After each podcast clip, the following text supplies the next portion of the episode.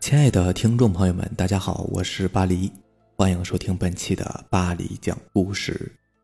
咱们今天晚上要分享的第一篇故事，名字叫做《如果是你，你就给我站起来》，作者 J.D.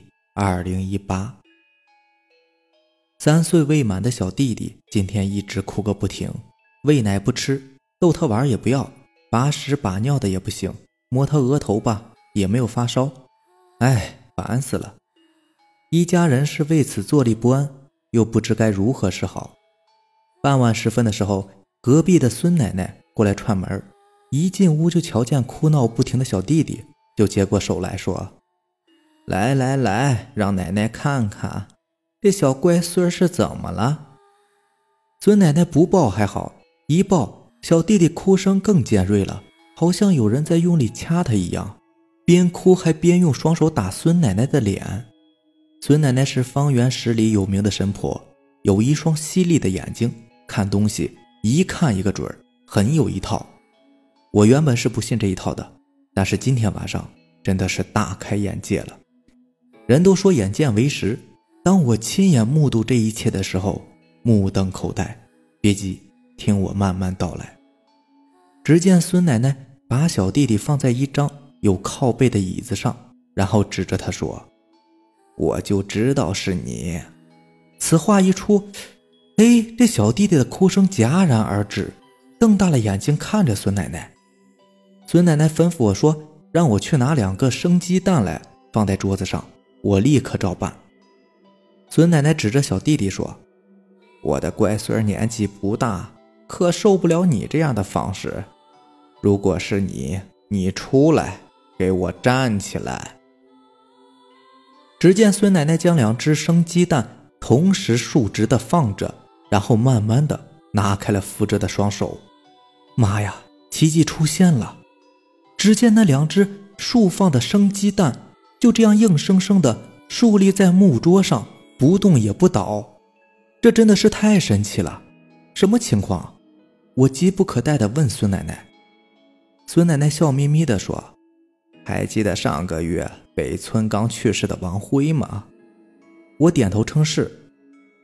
你千不该万不该，不应该在正午时分带着小弟弟去后山玩啊！知不知道那个时间段正是阳气锐减、阴气横行的时候？你抱着乖孙子去后山玩，经过王辉的墓地，他见小家伙生得可爱，并无恶意。只是顺手捏了捏孩子的脸，哎，活人哪里受得了这一捏呀？我有点半信半疑的样子。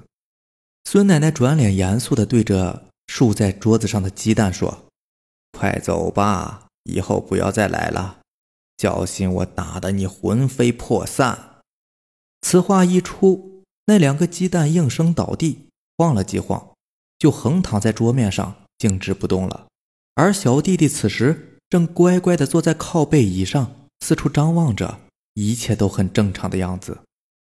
见此情形，我又一次惊呆了。此时脑子里很乱，为什么会这样？为什么孙奶奶不动一兵一卒，只是简单的说了几句话，就可以让闹了半天的小弟弟乖乖地坐在那里？我没有办法给出问题的答案。同样性质的事件。又一次发生在我的表弟身上，他也是突然起了高烧，无论怎么吃药打针都无济于事。后来又是请到了孙奶奶过去，这次用的是一双筷子，对你没听错，就是一双筷子。台词呢还跟上次差不多。如果是你，你就给我站起来。那两根那么长的筷子啊，就这样直挺挺的竖立在桌面上不倒，这简直是太诡异、太不可思议了。从此以后，我对孙奶奶是敬佩有加。有时候想和她套近乎，问各种原因，想了解她是怎么做到的，她永远都是笑眯眯的表情来回答。孩子，天机不可泄露啊！有些事情，只要你虔诚的相信就可以了。下面这个故事名字叫做《婴灵缠身》，作者水玲珑。在生活中，很多人对于鬼神呢，总是保持着既恐怖，同时又很感兴趣的心理。当你在看一部恐怖片，或者在听到一段恐怖故事的时候，虽然会很害怕，但是我相信你会随着现实中的环境的气氛，这种恐惧阴影也会随之而去。但如果你是亲身经历的呢，还会很快的忘记吗？我不知道我接下来要讲的这个故事。大家会不会觉得很惊悚？但当时我听了，确实感到毛骨悚然。去年我还在一家眼镜店上班的时候，办公室里面有几个女性同事，大家都很谈得来。空闲的时候，大家也会聚在一起聊聊天，有时候也会讲讲鬼故事。对了，跟我们讲这个故事的女孩叫做小敏，是一个很年轻的女孩，刚刚从学校毕业不久。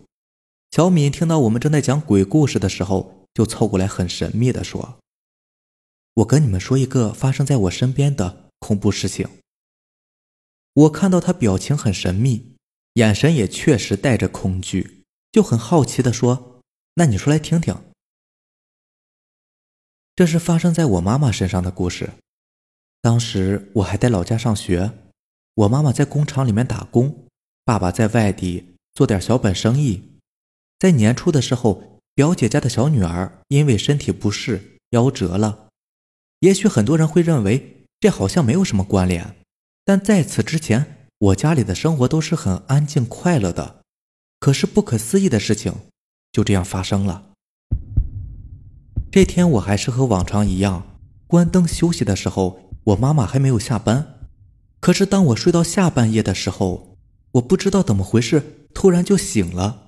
于是从我的房间里面走出来，想要去上厕所，在经过客厅的时候，我看到黑漆漆的客厅坐着一个人。我当时吓了一跳。当我走近一看，发现那不是别人，是我妈妈。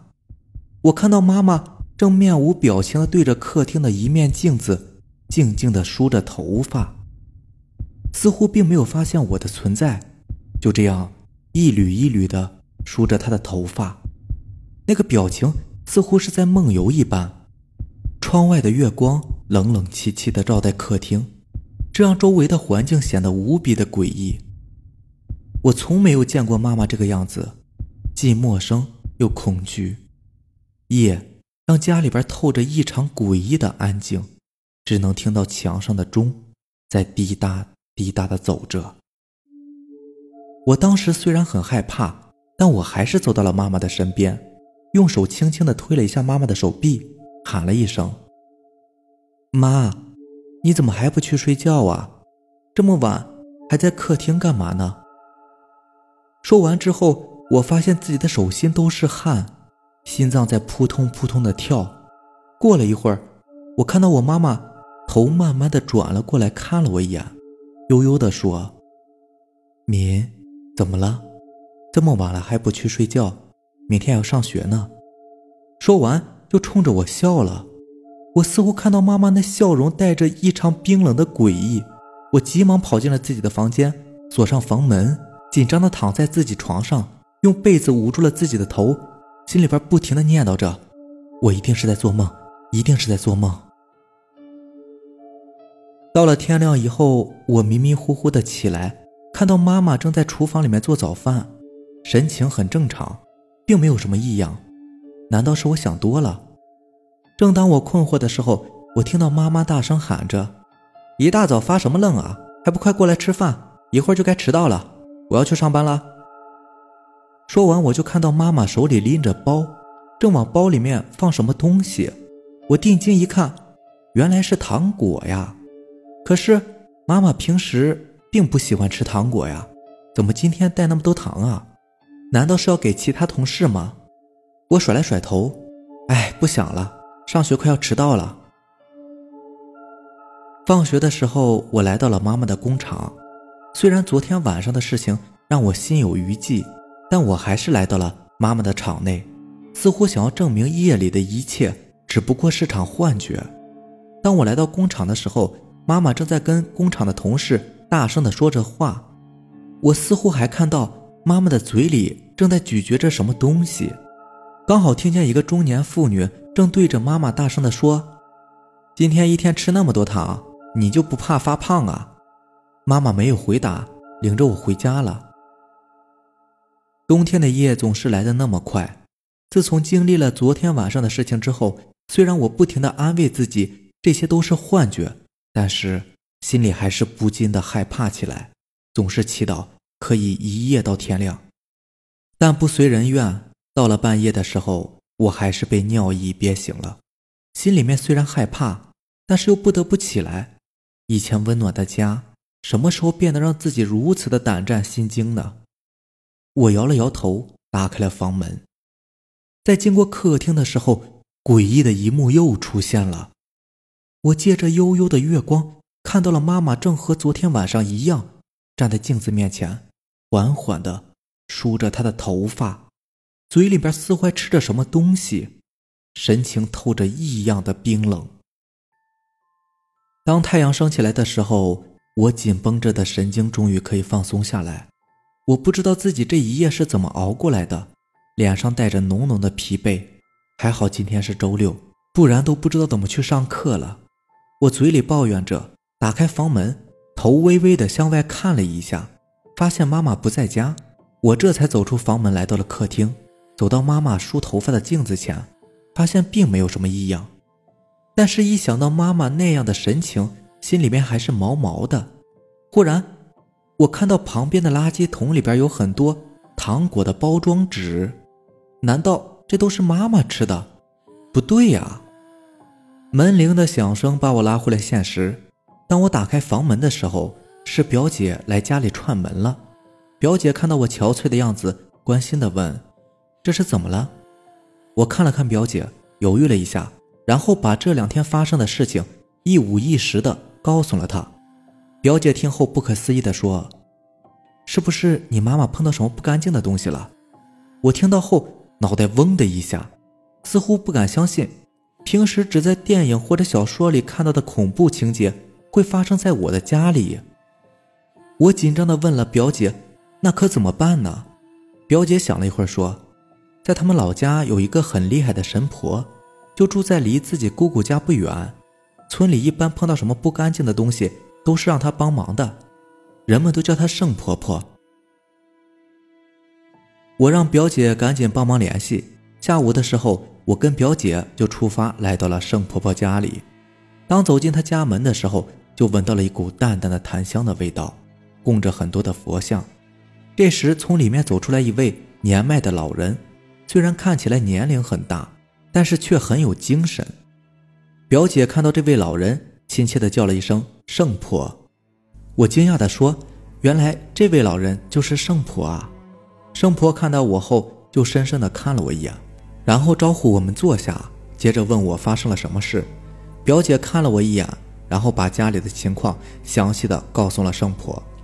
只见圣婆听后一言不语。过了一会儿，圣婆突然问：“家里近两年可否有小孩夭折？”听到这个问题后，我看到表姐静默了一下，眼神很是悲伤，因为我是知道表姐家的事情的。正当我不知该如何开口的时候，只听表姐对圣婆说出了自己家的情况。说完之后，圣婆走进房间，拿出了一张符，交到了我的手上，对我们说。其实这就是那个小孩在作祟。小孩本性贪玩，又因早年夭折，所以难免会心有不甘。改日你们多带一些糖果、孩童用品去祭拜他，把符烧了，让你妈妈喝下去，然后就没事了。回到家的当天晚上，我把符烧了之后，偷偷的放进了妈妈的保温杯里。妈妈喝下之后，那天晚上果真就没有什么奇怪的事情发生了。第二天，表姐家买了很多的糖果、孩童用品去祭拜了。这个故事听完之后，我不知道小敏说的这件事情是真是假，但是世间万物无奇不有，信则有，不信则无吧。好了，这就是咱们今天晚上要分享的两个故事了。如果喜欢咱们的节目呢，就点个订阅吧。然后也希望你能够把咱们的节目分享给你更多的小伙伴。行。那咱们明天见，拜拜，晚安。